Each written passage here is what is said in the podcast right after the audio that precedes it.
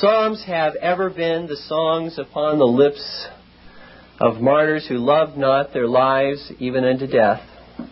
In fact, archaeological searches for the books of Christians during the great times of persecution are quite instructive.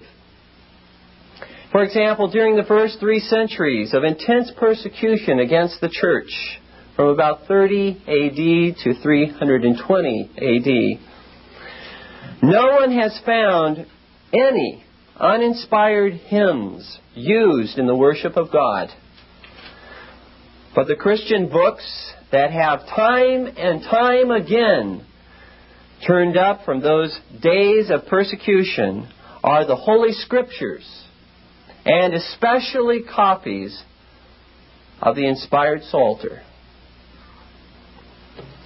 Likewise, the French Huguenots, the spiritual heirs of Calvin, sang the Psalms with such zeal as they were led to their executions that their tongues were literally cut out so as to silence them. And still they sang with mouths filled with blood. Torn pages of those very psalters that they had memorized were then forced into their mouths with a taunt, Eat your fill.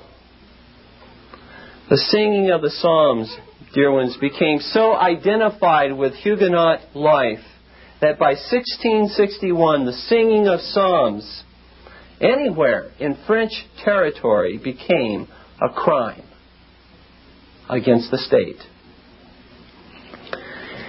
Well, dear ones, last Lord's Day we began a series on the vital subject of song and the worship of God. And the question may be asked why spend several sermons addressing the subject of song? in worship? Let me give you very briefly, very quickly, two answers to that question. First of all, song is one element of our worship to God. It is our new covenant sacrifice of praise that we bring unto God. And as we learned last Lord's Day, song and worship is a duty. It's not an option. We are required to sing God's praises unto Him. Hence, our songs. Our songs always must be lit with the fire that proceeds from the altar that God Himself has authorized, or we, like Nadab and Abihu, will find ourselves offering profane fire to God through our songs, notwithstanding all our good intentions to love and praise our glorious God. And second reason why I think it's important that we spend several sermons addressing the subject of song and worship is this. Because song is also for our edification and instruction. The singing of inspired psalms and worship, dear ones, assures us that the corrupt teachings of men cannot pollute our soul through song. It was Arius, perhaps the epitome of heresy in early church history. Though a very sincere, apparently, a very moral man, Arius, who once stated concerning the use of his own uninspired hymns in the churches of his day, said, Let me make a people's songs, and I care not who makes their laws. Let me make a people's songs, and I care not who makes their laws. How true it is that the way to the very heart and soul of a people is through their songs and their music. There are no uninspired songs, dear ones, that can compare to the in, in doctrinal fidelity, in heartfelt devotion, and in Christ exalting praise like those that we find in the inspired Psalter. Let me briefly give to you just an outline of where I'm going today.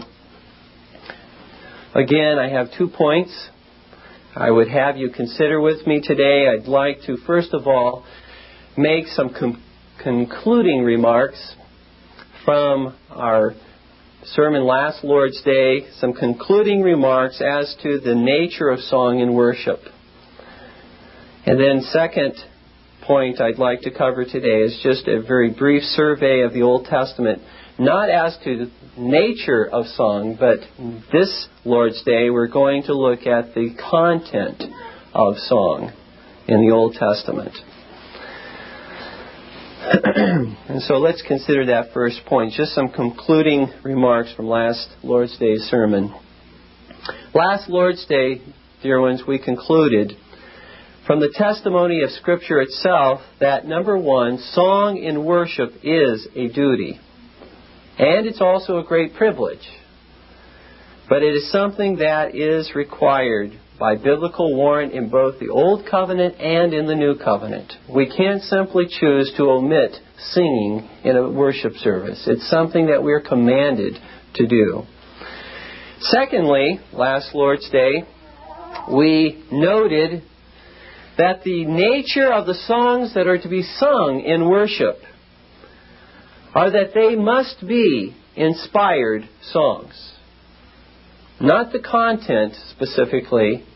That's not what we were addressing last Lord's Day, but the nature. Should we sing inspired songs or uninspired songs? What is the nature of the songs that are to be sung? All the examples of song used in worship that can be cited from the Word of God itself in the Old Testament and in the New Testament were inspired songs without exception. Now, you might say that's quite a statement for me to make because I endorse the singing of only inspired songs. But let me simply say that that, that is not simply my conclusion.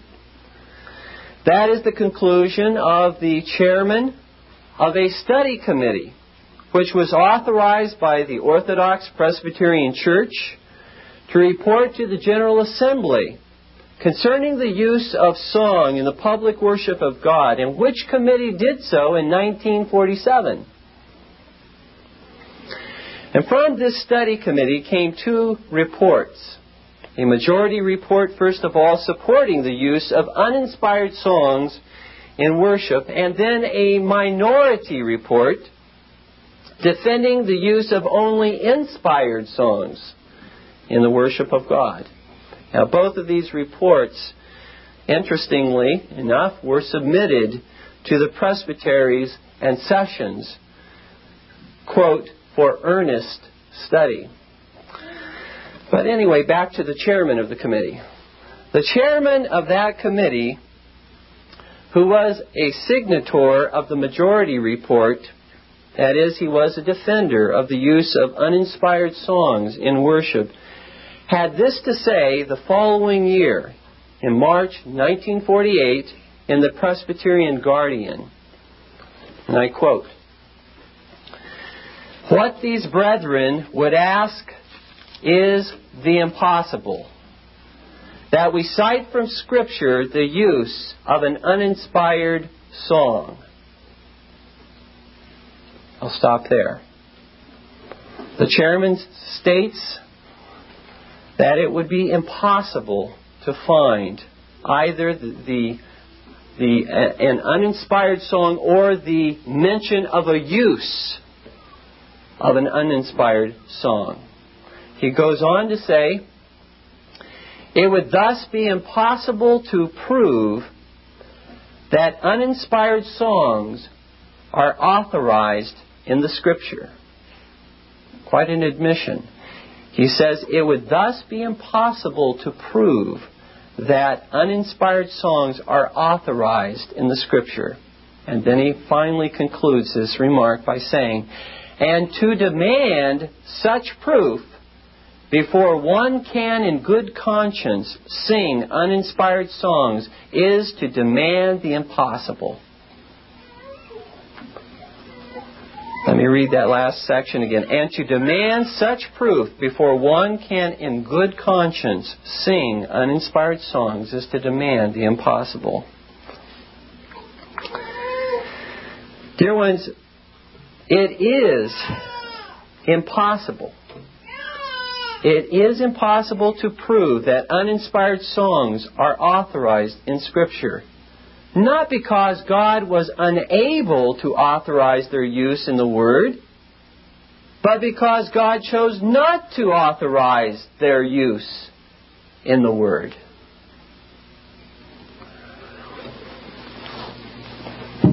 Even the chairman himself says in the same article that it was not impossible for God to give biblical warrant for the use of uninspired songs in worship had he chosen to do so. For example, God might have recorded in Scripture that followers of Christ on various occasions wrote uninspired songs which were authorized by the apostles to be used in singing in the worship of God. And that God spoke from heaven and said, With such songs in worship, I am well pleased. Now, you might say, that's quite a statement for you to make. I'm not telling God how He should have done it, but I'm simply saying that had God chosen to reveal that uninspired songs were acceptable in worship, He could have done so. But the fact that He did not do so, the fact that even the chairman of this committee says that it's impossible to prove from Scripture that the Bible warrants the use of uninspired songs is quite an indictment against the uninspired song position.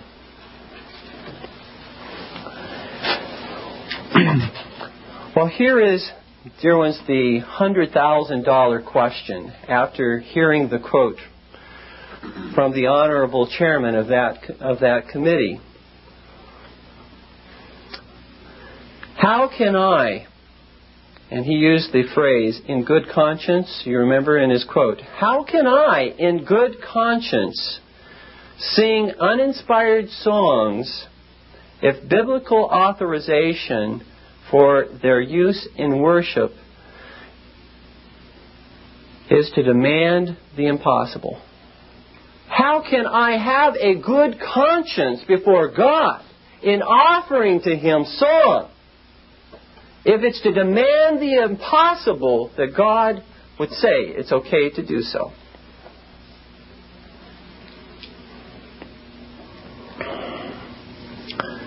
I agree. We must have a good conscience as we bring our offerings of praise to God. And if we can't bring our offerings to God with a good conscience, having biblical warrant to do so, then we cannot and we must not bring to Him whatever we choose. The uninspired song, or actually, let me begin with the inspired song position, dear ones, has meets all of the criteria of biblical warrant. It has the express command of God. It has the authorized examples within Scripture, the entire Psalter 150 inspired songs and a hymnal, which we find in the Scripture. And it also, that position also has, thirdly, good and necessary inference from the Old Testament into the New Testament. Nothing in the New Testament qualifies the Old Testament position of singing only inspired songs in worship. To the contrary, everything in the New Testament only confirms the fact that inspired songs are to be used in the worship of God. However, the uninspired song position has, listen closely, no express command from God. It has no authorized example found in the Scripture. And I believe it has no good and necessary inference from the Old Testament into the new upon which to build its case. The uninspired song position uses two inferences which I believe are neither good nor necessary inferences. Let me just briefly state those two inferences that are used to support the uninspired song position. First of all, this inference new occasions evoke new songs. New occasions evoke new songs. The inference here states that in new redemptive occasions in biblical history, God gives new songs to his people. Thus, it's fitting for God to give new uninspired songs. There's the great leap. To give new uninspired songs to his people throughout history in response to God's mighty acts. My response is simply this It is true that God gave new songs to his people in certain new redemptive occasions in biblical history. But those songs were never new, uninspired songs. Even though God could have led men to write uninspired songs for worship and could have recorded that He authorized and approved of such uninspired songs. In fact, I would say to be absolutely consistent with that inference, that new occasions evoke new songs. And if what the Bible says that the new songs that are evoked are inspired songs, what that particular inference argues for is the continuation of new revelation. That all the new songs today must as well be inspired. It doesn't argue for new uninspired songs. What it argues for is new inspired songs to continue for continuing, ongoing revelation from God.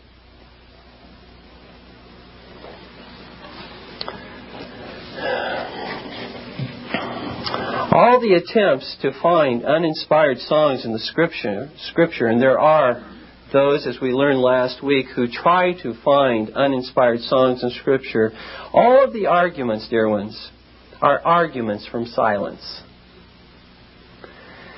I don't know about you, but I don't want to build a case so important about the worship that I offer to God from an argument from silence.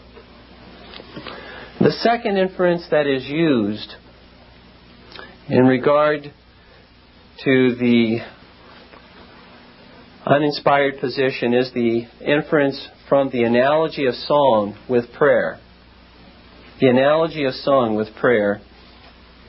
Now, the inference here states that since prayer and song are similar elements in the worship of God, and since song and prayer have similar characteristics to one another, and since even some of the Psalms are called prayers, in one more sense, and since the words of our prayers are not limited to the inspired words of Scripture.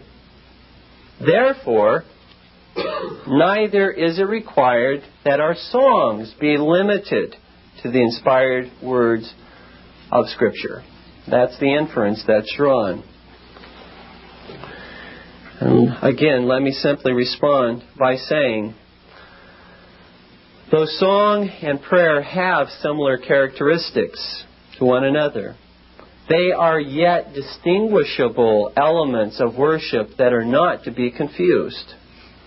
We ought not to be confused that when someone is praying, that that could be singing, or that when we are singing, we don't need to have a separate part in the worship service called prayer. Even though the psalm which we may be singing was a prayer that was offered. They are not the same in 2 Chronicles 6:14, you can write these references down. You don't have to look them up. Second Chronicles 6:14, Solomon prays. In the same service, in Second Chronicles 7:6, the Levites sing.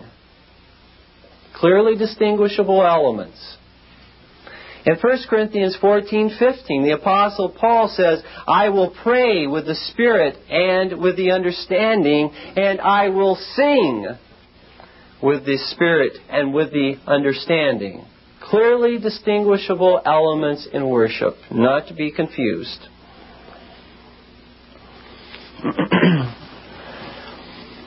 and since, dear ones, they are distinguishable elements of worship, we must find biblical warrant for the nature of the words that are used in those elements of worship, as well as the content of the words that are used in those elements of worship.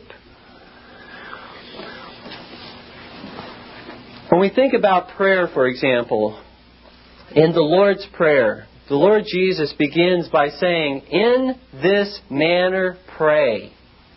In this manner pray. The Lord Jesus is saying, This is the way I would like for you to pattern your prayers. And He gives to us a model prayer. Very clear, I think, that prayer is given as a model there. Our prayers do not have to conform to the exact prayer, the words, the content of the words in which Jesus used. It is a model that Jesus gave to us. In this manner, pray. Furthermore, in 1 Timothy 2:1, Paul says we're to pray for all men. That certainly implies that we're not going simply use the words of Scripture, because there's many men or women or children for whom we should be praying that are not mentioned in the Scriptures. The very strong implication is that we are not confined to the words of Scripture when we offer our prayers. But where in all of the Scripture do we find something similar to what Jesus said? In this manner, sing. Here's a pattern for singing a psalm. I want you to pattern your psalms after my psalms, God speaking to us. There is no such language. It simply is the command to sing psalms.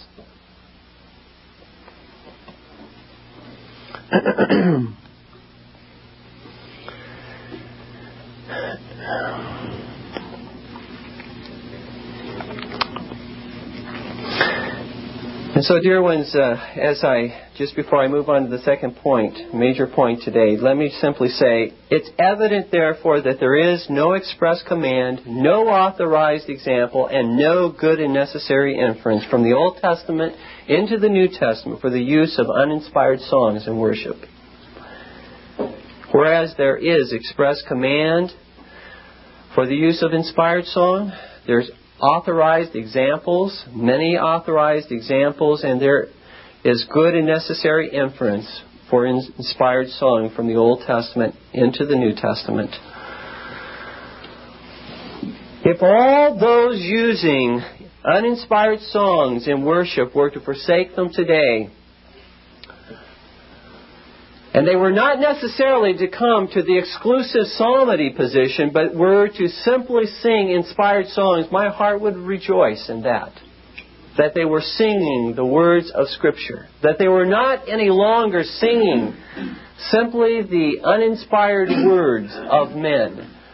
We would find ourselves drawn much closer in worship practices if people took the singing of God's praise that seriously that they would confine their words to singing the inspired songs in Scripture, albeit those that might even be found outside of the Psalter.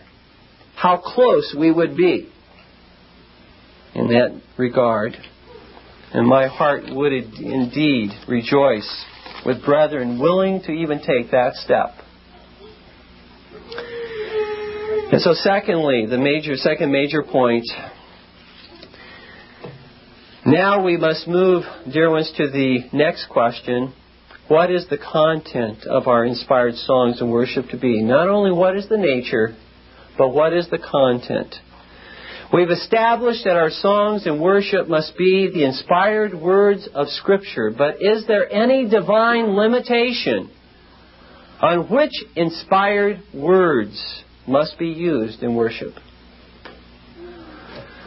Yes, I believe God has limited our songs in worship to those of the inspired hymnal, the Psalms. And for the next few minutes, dear ones, follow me as we take a brief overview of the Old Testament through redemptive history in regard to the use of inspired song in worship. And I pray this will be of great encouragement to your souls. The first period, as we look at Old Testament redemptive history, the first period is to look at the pre Mosaic period. Pre Mosaic period. During this period, there are no recorded songs, nor mention of songs sung by God's people in His worship. Whether we look at Adam, Cain and Abel, Noah, Abraham, Isaac, or Jacob. No mention of recorded songs or songs sung by God's people in His worship. Now, assuming Job was pre Mosaic, assuming he lived prior to Moses, which I believe all scholars, uh, conservative scholars, endorse. Job does mention in Job 38:7 that when the foundation of the earth was laid, quote, the morning stars sang together. Apparently, the choirs of heaven lifted their voices upon their creation and the creation of all of the universe. They lifted their voices in song and praise to their Creator. And again in Job 35:10. In Job 35:10, Elihu, one of Job's uh, comforters, one of his friends who who intended to comfort but didn't do uh, an excellent job of doing so. But uh, Elihu uh, remarks, But no one says, Where is God my Maker who gives songs in the night? No one says, Where is God my Maker who gives songs in the night? Here it is stated that God gives songs, but it's not stated for what occasions, what circumstances, to whom does He give these songs. We simply have no information.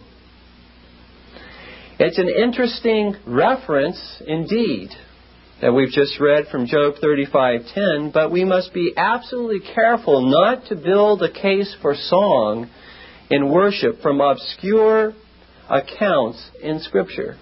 We must always allow that which is clear to interpret that which is obscure. There's just simply not enough information to draw from this. And that is, if we do draw something and try and build a case from a passage such as this, that's in effect to, to argue again from silence. Therefore, as we leave this period, this pre Mosaic period, I submit there are no recorded songs, nor mention of songs sung by God's people in His worship. Nothing mentioned in regard to worship of God. So let's pass on to the second period. And that's the period from Moses to Samuel. The period from Moses to Samuel.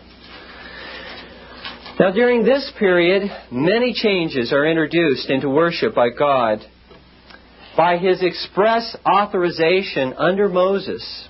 For example, the tabernacle, the priesthood, the various types of sacrifices, the feast days, all are introduced by God's express command.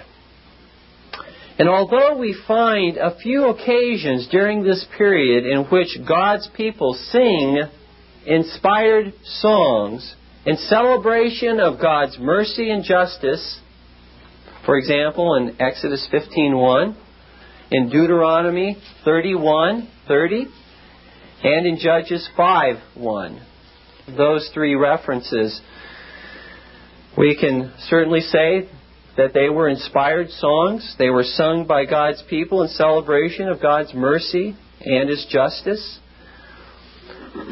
It's important to note, however, that the songs that are sung there are not led by the priests nor by the Levites. Those songs are led by the civil magistrates of that time Moses and Deborah. They're not sung in the tabernacle. They're not sung in the context of corporate worship. They appear to be more civil celebrations, like our country should be doing. Civil celebrations in honor and bringing glory to God. Now, it's important to note as we consider this period that God's ministers, the priests and the Levites, were not given any instructions as to singing in worship before the Lord. That is completely omitted from one of their services. Nothing is said with regard to their singing in worship to the Lord. It was not a part of the service that God had given to them up to that particular point. Though God had given to them very specific instructions, you'll remember, with regard to all the details of worship, as it pertains to the sacrifices, as it pertains to the showbread, as it pertains to the, the lighting of the candles, everything, detailed information. Nothing is said about singing. You see, and this is, I believe, a very critical point. It is God who must authorize what is required in worship. And it is God who does so at His own appointed time. And it was not the appointed time for song to be introduced into the worship of God's people at that particular point in history. Song in worship must await the sweet psalmist of Israel, who declared in 2 Samuel 23, verses 1 through 2, Thus says David, the son of Jesse, Thus says the man raised upon high, the anointed of the God of Jacob, and the sweet psalmist of Israel. The Spirit of the Lord spoke by me, and His word was on my tongue. Thus, bringing the introduction of song into the worship of God awaited the sweet psalmist of Israel, David. And so, we pass to the third and final period I want to consider. And that is the period from David to Christ. The period from David to Christ. if you've been listening carefully, you'll note that just as changes were introduced into worship under Moses by God's express command, so we again see certain changes that God Himself instituted in His worship under David. Very specific changes that He Himself instituted under David. Turn with me to 1 Chronicles chapter 28. 1 Chronicles chapter 28, verses 11 through 13, and then verse 19. Beginning with verse 11. Then David gave his son Solomon the plans for the vestibule, its houses, its treasuries, its upper chambers, its inner chambers, and the place of the mercy seat Notice verse 12. And the plans for all that he had by the Spirit of the courts of the house of the Lord, of all the chambers all around, of the treasuries of the house of God, and of the treasuries for the dedicated things. Verse 13. This is particularly germane to what we're talking about now. Verse 13 says, Also for the division of the priests and the Levites for all the work of the service of the house of the Lord, and for all the articles of service in the house of the Lord. In other words, what God is saying through, through David is that God gave to David to pass on to Solomon everything that pertained to the ministry of the priests and the Levites in the house of God by the Spirit, we saw in verse 12. And that's made very evident as we read verse 19. All this, said David, the Lord made me understand in writing by his hand upon me all the works of these plans. The Lord made me to understand. It was given by inspiration from God. The ordering of the Levites, the ordering of their service unto God. It was not left up to simply David's uh, opinion as to what was right or beneficial to the people. And one of those changes that was introduced, one of those new elements of worship that was brought into the worship service under David was the element of song. It was not present in the worship under Moses, but it was introduced with David. At the time when the Ark of the Covenant was brought into its permanent location in Jerusalem, David instituted the element of song into worship. 1 Chronicles chapter 15. This is the first time in which we find the element of song introduced in the worship of God as authorized by God through David. 1 Chronicles 15:16 says this: Then David spoke to the leaders of the Levites to appoint their brethren to be the singers accompanied by instruments of music, stringed instruments, harps, and cymbals, by raising the voice with resounding joy. And the inspired song that was sung on that particular occasion was the first psalm delivered by David unto the Levites to sing. Turn to the very next chapter, 1 Chronicles 16, verse 7. This is the psalm that was sung. And on that day, David first delivered this psalm into the hand of Asaph and his brethren to thank the Lord. And this is the psalm that is given.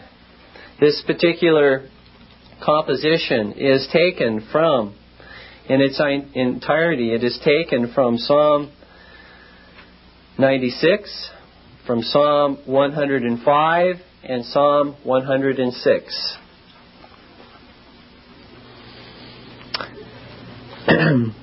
As we have noted before, previously in another sermon, Asaph, Heman, and Jeduthun were placed in charge of the ministry of song among the Levites, and these men were given the gift of prophecy specifically for the purpose of writing inspired songs according to 1 Chronicles 25 verses 1 through 5. They were given the gift of prophecy to, to develop a hymnal for the church, for the worship of God, to develop a hymnal known in other parts of Scripture as the Songs of Zion, a collection of hymns.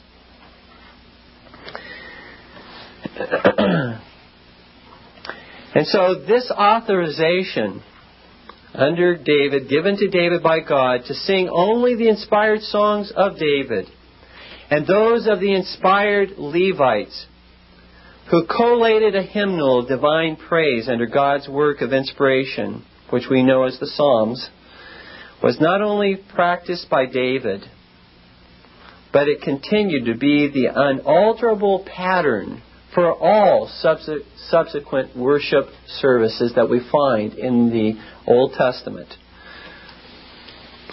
In Solomon, we're just going to take a very brief survey again, as we did last week, but uh, again, let's just review. Solomon, the worship service that he is spoken of uh, performing and being involved with in Second Chronicles 7 6. 2 Chronicles 7 6. When the temple was dedicated, it was dedicated with a worship service. And we find in 2 Chronicles 7 6 the pattern of the song. And the priests attended to their services The Levi- Levites also, with instruments of the music of the Lord, which King David had made to praise the Lord, saying, For his mercy endures forever. Whenever David offered praise by their ministry, the priests sounded trumpets opposite them, while all Israel stood. That was the pattern under Solomon. He continued what David instituted. Now we're going to look at subsequent kings. And in each one of these examples, I want you to notice there's something happening that's very significant. Prior to this king, whichever king it might be, there has been a falling away from God. And this particular king that's cited in Scripture is bringing revival to the people of God. He is reviving the true worship of God because there had been idols and false worship set up. And each one of these kings destroyed the false worship and they instituted the true worship of God in each case. But notice the pattern. If ever you wanted to look at a, a time in history when the people of Israel were doing it right, it would be those times when they were restoring, reviving, reforming, and instituting again the true worship of God. And so let's look at these various examples. Under King Joash, in 2 Chronicles 23, 2 Chronicles 23, Joash was very young when he was crowned king, and so the high priest Jehoiada assisted him in his rule and instituted the true worship of God. And we find in 2 Chronicles 23:16 these words, Then Jehoiada made a covenant between himself, the people, and the king, that they should be the Lord's people and all the people went to the temple of Baal and tore it down. They broke in pieces its altars and images and killed Mattan, the priest of Baal, before the altars. Now notice verse 18. Also Jehoiada appointed the oversight of the house of the Lord to the hand of the priests, the Levites whom David had assigned in the house of the Lord to offer the burnt offerings of the Lord, as, as it is written in the law of Moses, with rejoicing and with singing as it was established by David. As it was established by David, according to the pattern David brought about. Dr. James Begg has noted the following When nations are to perish in their sins, tis in the church the leprosy begins. When nations are to perish in their sins, tis in the church the leprosy begins.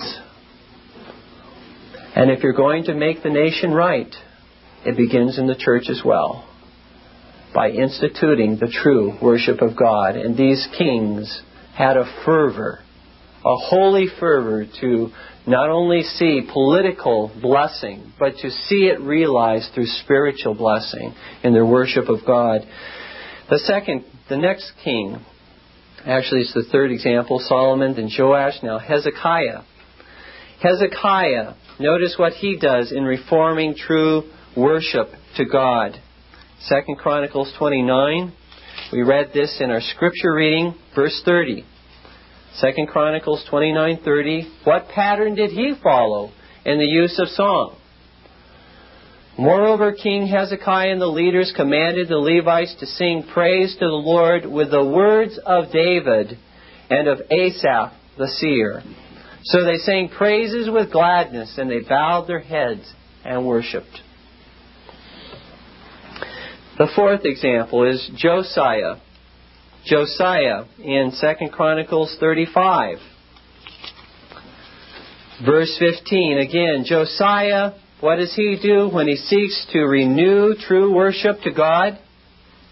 35:15 as it pertains to the singing and the singers the sons of Asaph were in their places according to the command of David Asaph Heman and Jeduthun the king's seer the singers were in their places they were prepared to sing they did sing according to the command of David Asaph Heman, and Jeduthun the king's seers, or prophets who gave inspired song. Zerubbabel, the fifth example. Zerubbabel, after returning from captivity, the foundation of the temple was laid and a glorious worship service ensues. And we find in Ezra 3:10 Ezra 3:10 the following when the builders laid the foundation of the temple of the, of the Lord, the priests stood in their apparel with trumpets, and the Levites, the sons of Asaph, with cymbals, to praise the Lord, according to the ordinance of David, king of Israel. And they sang responsively, praising and giving thanks to the Lord, for he is good, for his mercy endures forever toward Israel.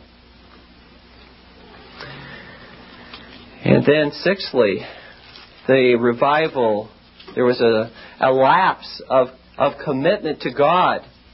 And Nehemiah is called to bring and to restore again true worship to God.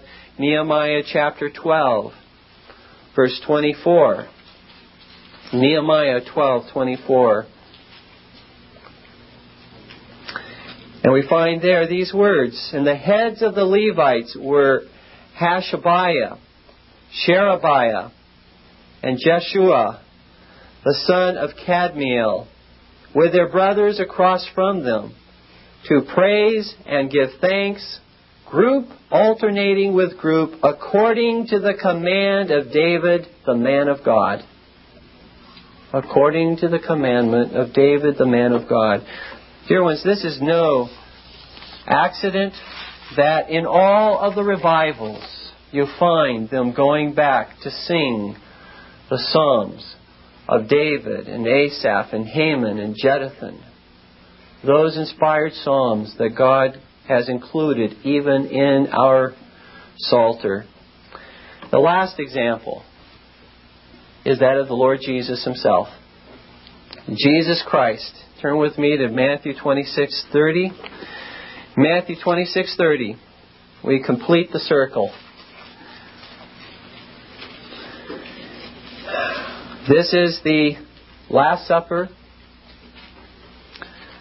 The Lord has just instituted the Lord's Supper and has just given the cup of the new covenant to his disciples. And verse 30 says, after having drank this cup of the new covenant with his disciples, it says in verse 30, and when they had sung a hymn, they went out to the Mount of Olives. As I mentioned earlier,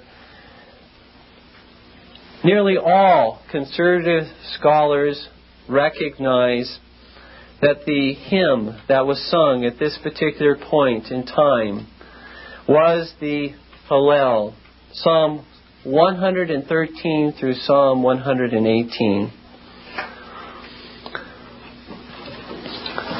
Again, we find that from David to Christ, the songs that are mentioned, without exception, without exception, they are the Psalms that we find in our Psalter. All of these passages, dear ones, provide an unbreakable chain as to the songs that were used in the worship of God. After David instituted song, now let me just kind of bring a conclusion to it all. After David instituted song into worship, is there ever any indication that God's people sang the songs in Exodus 15? Or Deuteronomy 32? or Judges 5?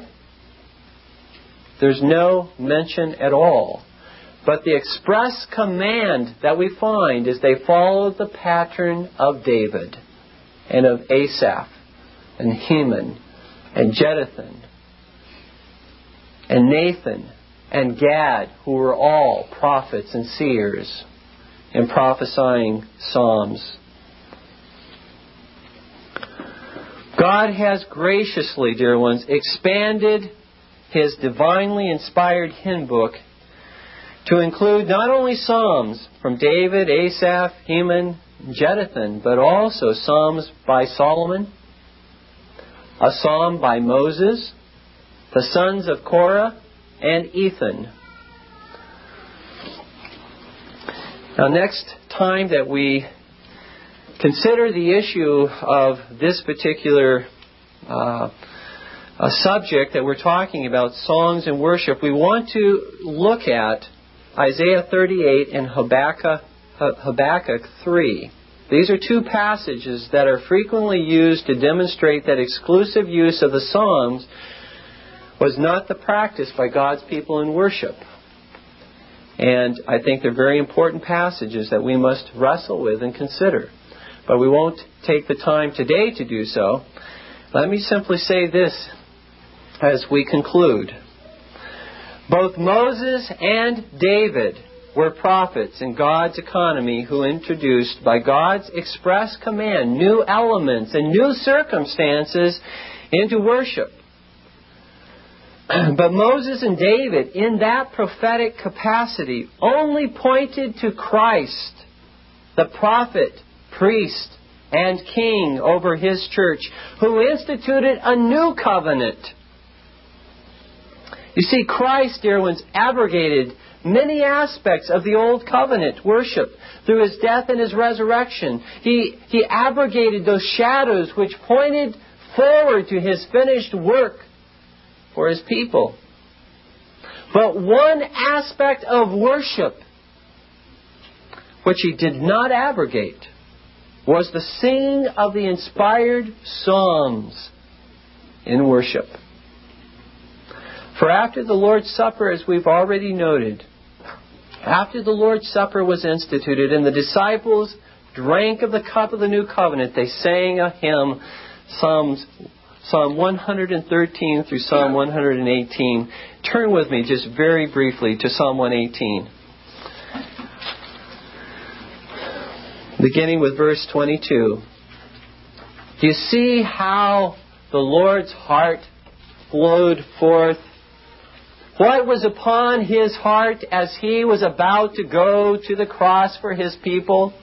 As he was about to offer his life for his people, these were the final words upon his tongue in the context of that worship service. Verse 22 The stone which the builders rejected, that speaks of his death, has become the chief cornerstone. Speaks of his resurrection. This was the Lord's doing it is marvelous in our eyes. This is the day, that is the day of his resurrection, the day in which he becomes the chief cornerstone. This is the day which the Lord has made. We will rejoice and be glad in it. Verse 25 Save now, I pray, O Lord. O Lord, I pray, send now prosperity. Blessed is he who comes in the name of the Lord. You remember Christ's triumphal entry into Jerusalem. These were the words upon the people's lips, acknowledging that Christ is the King. We have blessed you from the house of the Lord. Verse 27 God is the Lord, and He has given us light. Bind the sacrifice with cords. This Reformation audio track is a production of Still Waters Revival Books. You are welcome to make copies and give them to those in need. SWRB makes thousands of classic Reformation resources available, free and for sale, in audio, video, and printed formats. It is likely that the sermon or book that you just listened to is also available on cassette or video, or as a printed book or booklet. Our many free resources, as well as our complete mail order catalog, containing thousands of classic and contemporary Puritan and Reformed books, tapes, and videos at great discounts, is on the web at www.swrb.com. We can also be reached by email at swrb at swrb.com, by phone at 780 450 3730, by fax at 780 468 1096, or by mail at 4710 37A Avenue, Edmonton, that's E D M O N T O N, Alberta, abbreviated capital A, capital B, Canada, T6L3T5. You may also request a free printed catalog. And remember that John Calvin, in defending the Reformation's regulative principle of worship, or what is sometimes called the scriptural law of worship, commenting on the words of God, which I commanded them not, neither came into my heart, from his commentary on Jeremiah 7:31, writes, God here cuts off from men every occasion for making evasions, since he condemns by this one phrase, I have not commanded them, whatever the Jews devised. There is then no other argument needed to condemn superstitions than that they are not commanded by God. For when men allow themselves to worship God according to their own fancies, and attend not to his commands, they pervert true religion. And if this principle was adopted by the papists, all those fictitious modes of worship in which they absurdly exercise themselves would fall to the ground. It is indeed a horrible thing for the papists to seek to discharge their duties towards God by performing their own superstitions. There is an immense number of them, as it is well known, and as it manifestly appears. Were they to admit this principle, that we cannot rightly worship God except by obeying His word, they would be delivered from their deep abyss of error. The prophet's words, then, are very important when he says, that God had commanded no such thing, and that it never came to his mind, as though he had said that men assume too much wisdom when they devise what he never required, nay, what he never knew.